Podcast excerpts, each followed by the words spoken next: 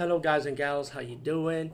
Today I'll be talking about an awesome way to start your free podcast, and I mean free. No catch, no gimmicks. It's totally free, easy to edit, easy to record, and easy to promote and monetize your podcast.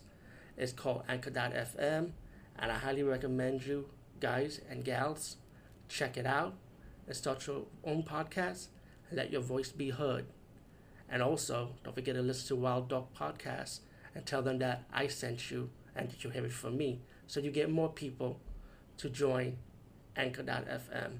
You will not be disappointed because they will also put your podcast in other platforms and then make it very, very much easier for you. Have a great day, everybody. Hey guys and gals, how you doing? Today I'll be talking about the movie Come to Daddy with Elijah Wood.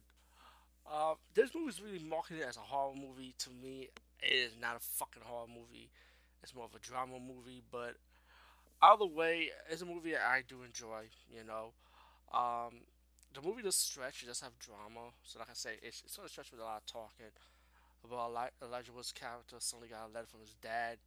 Came and visit him in like in this like seaside home like, and um, once you start figuring out what's going on, like how come the dad is acting all odd and screwed up around him, and once the movie reach up to like the, I would say the third chapter, suddenly st- um, stuff start revealing itself. Once the once his dad had a heart attack, and Elijah Wood's character start realizing like okay something's not right. He got into the basement, and I don't want to feel too much because it's because the, there's a reason why they call it call this movie "Come to Daddy." You know when Elijah was captured, stuff finally was in the basement, and it's like I said, the mystery finally reveals itself.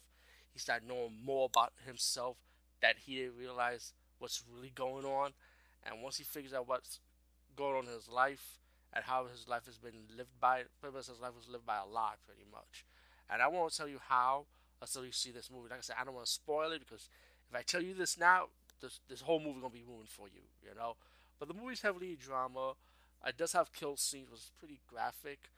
But I, like I said, I end up enjoying it, you know, because once, like I said, once you get to like the third act of the movie, then you start realizing what the f is going on, you know. And when it comes to that, I should definitely check it out. Obviously, you'll not be disappointed of the of the story and how it's set up. Anyway, come to Daddy, check it out. Peace out. See you later, guys and gals.